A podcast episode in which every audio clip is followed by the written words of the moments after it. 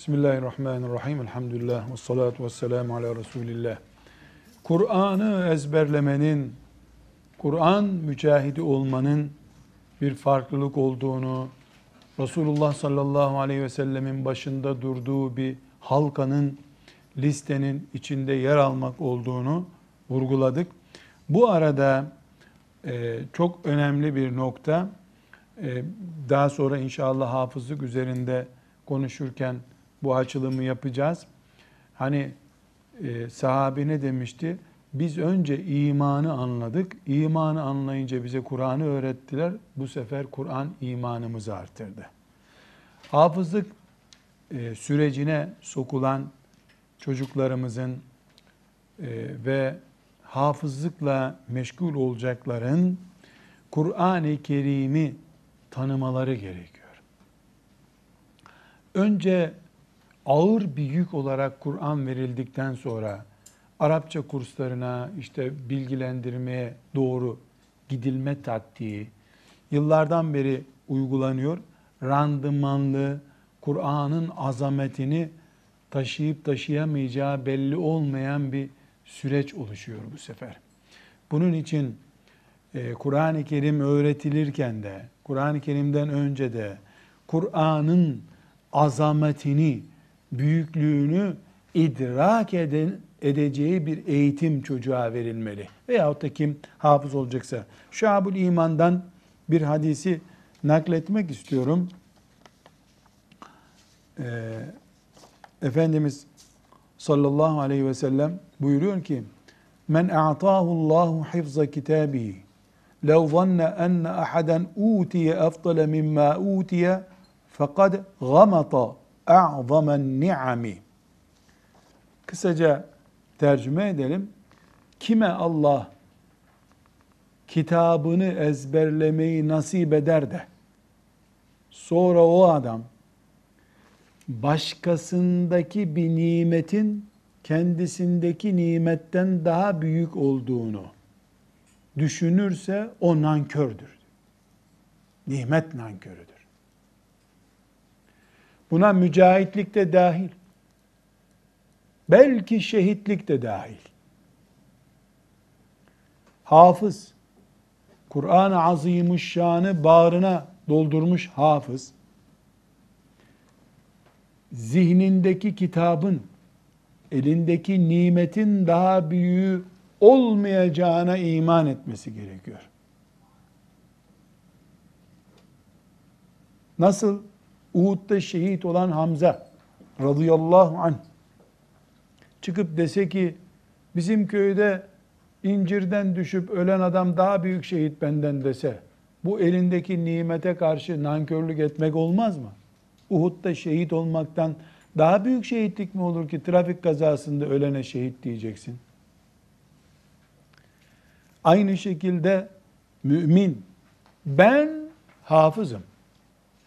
Yok benden üstünü diye iman etmesi gerekiyor. Nerede kaldı ki elindeki hafızlığa rağmen yani Kur'an'ın tamamını bir oturuşta okuyacak kapasitesine rağmen mesela emsalleriyle otururken hafız olduğunu söylemeye bile utanan bir insan. Maazallah. Ne büyük bir husran içerisindedir. Ağır edilecek, utanılacak bir iş gibi bakıyorsa hafızlığa, o batmış da battığından haberi yok onun.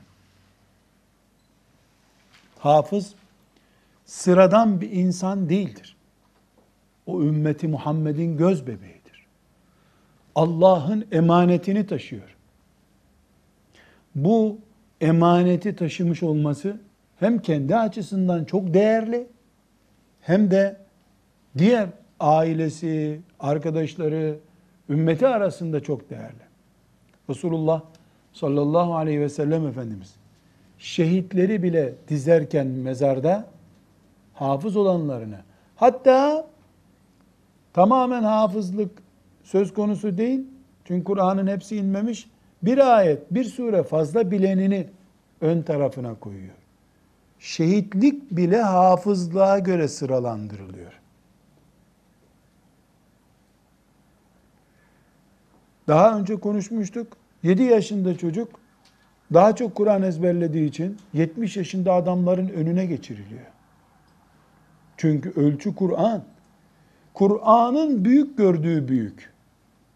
Kur'an'la büyüyen doğal bir büyüktür. Tabii büyüktür. Onun dışındaki büyükler suni büyüktürler. Kendisine bir kere böyle bakacak. Hafız. Ben diyecek. Kibir için değil. Ben diyecek. Çok defalar zikretmişimdir. Ama hocama rahmete vesile olsun diye tekrar zikredeceğim. Hem de çok güzel bir söz. Hocam Sadreddin Yüksel rahmetullahi aleyh yıllar oldu vefat edelim. Uzun zamanda rahatsız olduğu için bir 15 senedir adı şanı bilinmiyordu zaten. Ben 15 yaşındayken birkaç arkadaşımla ziyaretine gitmiştik. Hoca efendi bizi karşısına oturttu. Tek tek adımızı sordu, soyadımızı sordu. O da karşımızda oturuyor. Nereli olduğumuzu, işte ne yaptığımızı, işte İmam Hatip'te okuduğumuzu söyledik. Muhabbet esnasında içinizde hafız yok mu dedi. Sağa sola baktık. Ben de tam ortalarında oturuyordum. Ben hafızım dedim. Baktı, öbürleri hafızım demediler. Herhalde beş kişiydik. Bir ben hafızım dedim. Aynen şu tepkiyi gösterdi. Allah senin karına yardım etsin dedi. 15 yaşındaydım.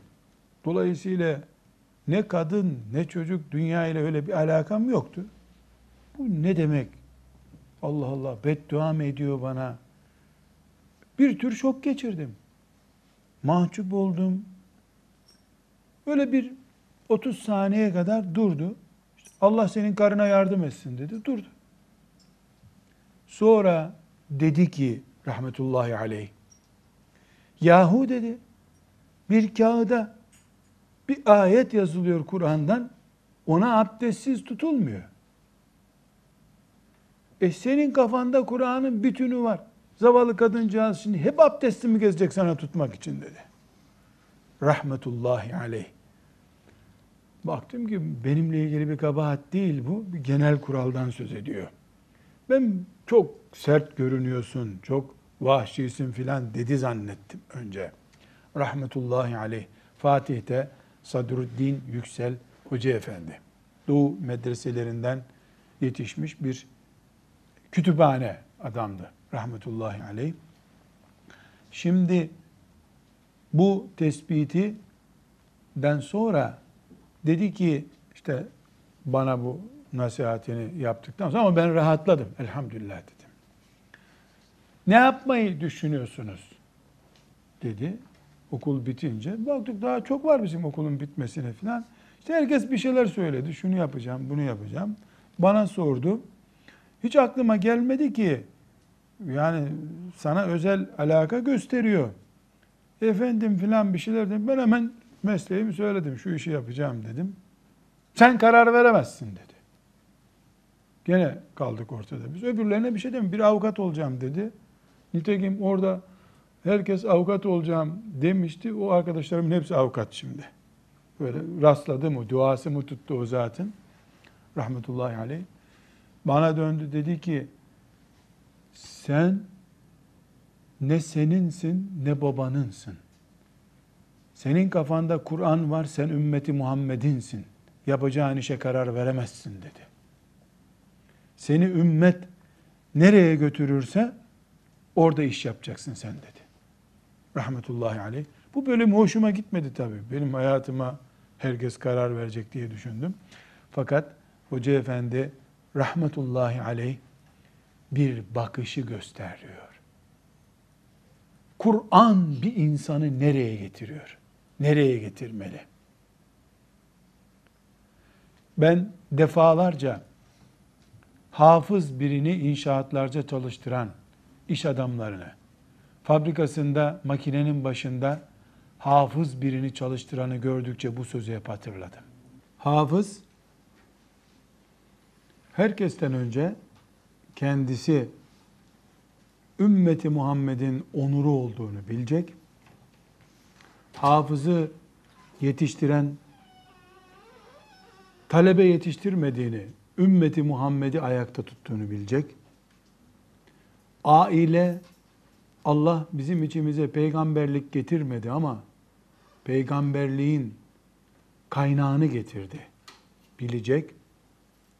Toplum Allah'ın kitabını ezberleyen hafızı sıradan görmeyecek. İşte Kur'an'ın emanet olarak değerlendirilmiş olduğunun belgesi. E hafızlar bu kadar ilgiye karşı şımarmazlar mı? İlgisizliğe de şımarır. Herkes imtihan olacak. Hafız Allah'ın ona sunduğu bu emanetin ağırlığı altında kendisini eritebilir. Bu hafızla Allah arasındaki bir iş. Mümin hangi nimetin şükrünü yaparsa o nimet onu kazandırır. Şükrünü yapmayan mümine diyecek bir şey yok. Zaten şükrü yapılmayan herhangi bir nimette kaybolup gidecek. Sahibinin elinde hiçbir şekilde kalmayacak.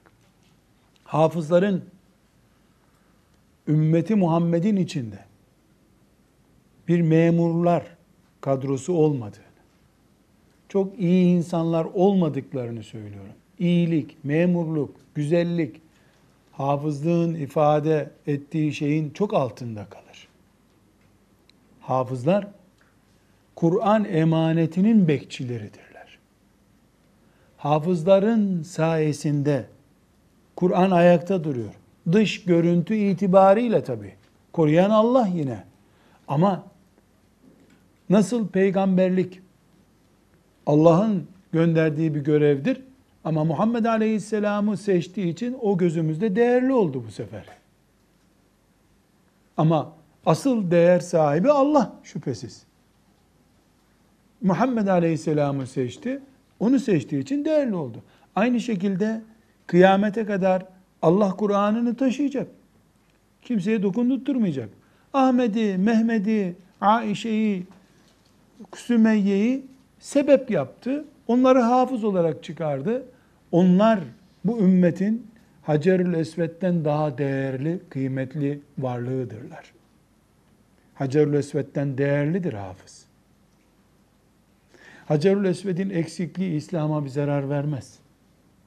Hafızların yokluğu veya yok durumda olmaları din için zarardır.